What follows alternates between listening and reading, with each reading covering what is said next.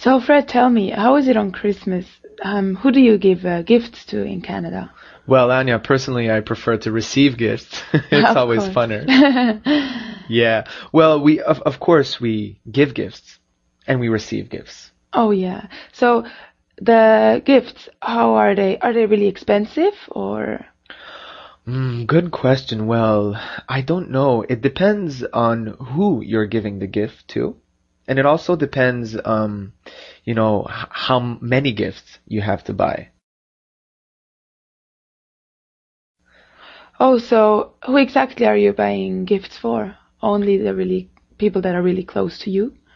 Well, yes, I would say that in my case, I I have a, a large family, and Oh, so we're, you. we're we're six siblings, six brothers and sisters, and plus my parents, and both my grandparents are still alive, and aunts and cousins, and so very big family. And so what we do is we exchange gifts. So we buy a small gift, forty-five dollars and then we play a small game where we exchange that gift amongst each other. So we don't have to buy gifts to everybody.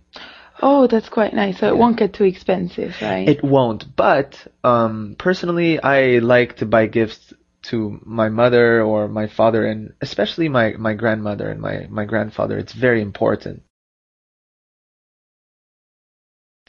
And so I, I enjoy doing the shopping for it. oh, you do like shopping? Well, for Christmas, it's something different. It's really uh, difficult on Christmas, right? Usually the shops are really packed and uh, there's so many people. It's really stressful, isn't it? Yeah, but I like that stress. Oh, you do? Yeah, I love oh, it. Wow, I think you're the only one.